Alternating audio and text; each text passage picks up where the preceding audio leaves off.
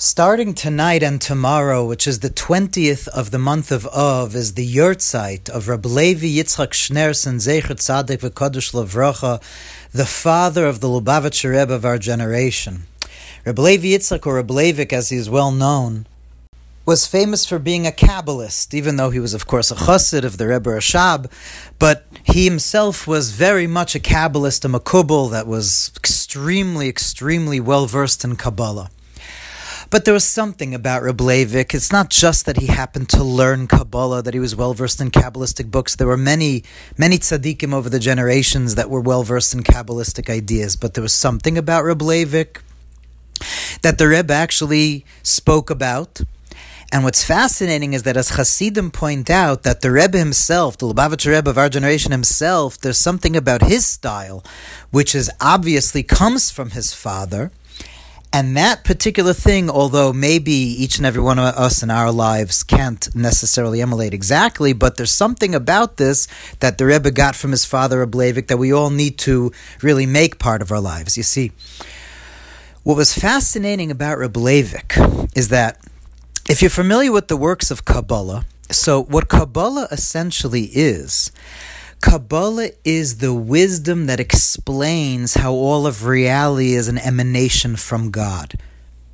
Kabbalah is an extremely long, complex, huge amount of details, extremely technical, technical, technical, Uh, thousands and thousands of details of letters and numbers because it's essentially the map of emanations from God, from Ein Sof, the infinite light of God, as the light contracts through thousands and thousands that are written about, but millions and millions of worlds and the Kabbalah explains that all the light of the how the light of God forms into letters, and then worlds, and then sphirot, and then the Kabbalah explains all the details of each and every aspect of different names of God, the hundreds of names of God, which because again, every snowflake and every earthworm and every person that ever lived and every time and space that ever existed has to be a permutation of the letters of God's names and the Aleph Bays, and Kabbalah is the map of how that works. Chasidus later on showed, the Nimshul Chassidus then showed that Einon Movado, that these millions of things is just one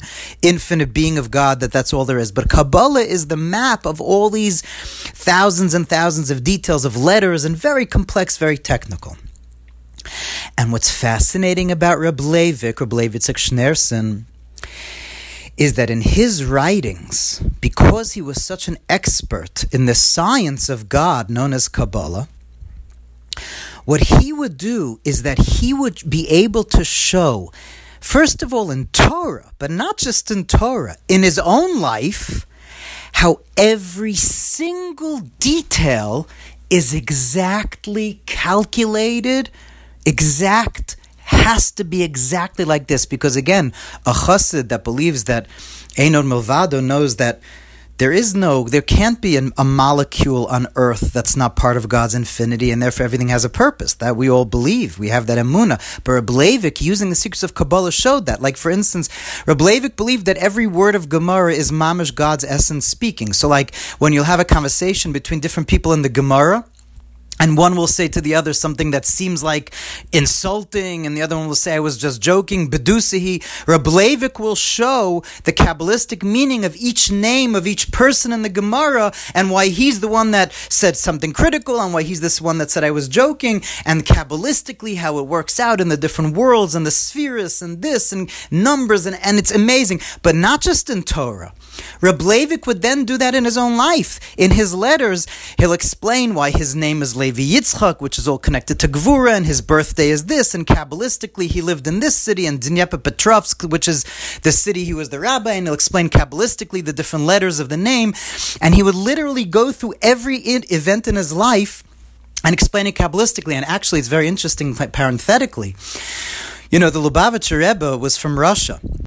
And although he didn't actually meet him, there was one tzaddik, a Hungarian tzaddik, that the Lubavitch Rebbe respected and spoke about publicly more than any other, and that was the Heilige Munkacher Rebbe, the Minchas Elazar.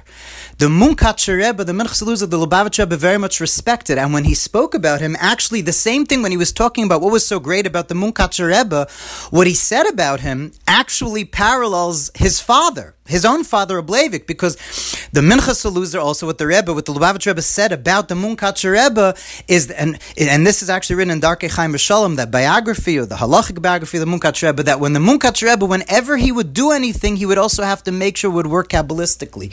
When he would get on a train, when he would see that he would look at the number of the wagon and he would have to be able to make a yichud. He would have to somehow the number had to fit with God's names. He would make unification with God's names. Or in the Munkach Rebbe, whenever he would do something with a number with this, he would have to fit somehow with the Kabbalistic secrets. Exactly like Rebbe and that's what the Lubavitch Rebbe said about the Munkach Rebbe. These were tzaddikim that every detail of their life had to be a Kabbalistic secret. And those that are familiar with the sichas, with the talks of the Lubavitch of our generation, know that that's exactly how he would farbrengen every single time.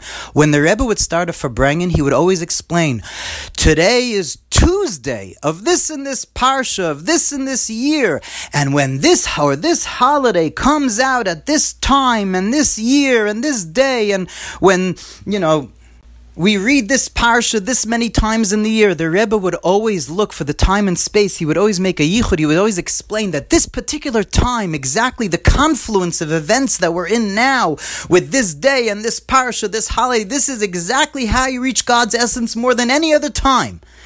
And it was almost, it's almost like a joke. Like on Pesach, when Pesach would come out on Tuesday, the Rebbe would say, this is the most unbelievable way to reach God. But when Hanukkah would come out on a Thursday and it happened to be this Parsha and it happened to be Thanksgiving, the Rebbe would always connect it and show that this today is one way to get to God that fits Kabbalistically more than any other day ever. And that way of looking at things he got from Rebbe Leivik and the Munkatcher Rebbe. And what does that mean for us? Obviously, we're not experts in Kabbalah. and even and to start making gematrias like they do online, all these sites, it's cute, but that's not, it's not real, it's not Torah. What does it mean for us, actually? So my Rebbe, Rebbe Weinberg, always says over that, you know, the Apter Rov the Ohev Yisrael, used to say that on Sukkot he's able to see the Ushpizim. He was able to see the Ushpizim, the guests, Avram, Mitzak, Yaakov, Moshe, and Yosef David, the Apter Rov, was able to actually see them. And the Kotzker Rebbe, Mendele Kotzk, when he heard that, he responded, ah, I'm greater than the Apter Rov. I don't see the Ushpizim, but I believe that they're there. Because Emuna is much higher than Das. So we might not be on the level of Reb Leivik and the Minchas Elazar and the Lubavitcher Rebbe to have the Das, to show the mystery, the secret of every minute of our lives but we're on an even higher level because we have the Amuna, we're the generation that's going to bring Mashiach, the 10th generation from the Baal Shem Tov. And we have the Amuna that every moment is the most amazing moment to reach God's essence. That's how the Lubavitch Rebbe trained us, how we have to look at life. This moment now, it doesn't matter what happened a minute ago or what's going to happen in a minute from now. Now reach God's essence because this confluence of events, we don't know it, but we believe it.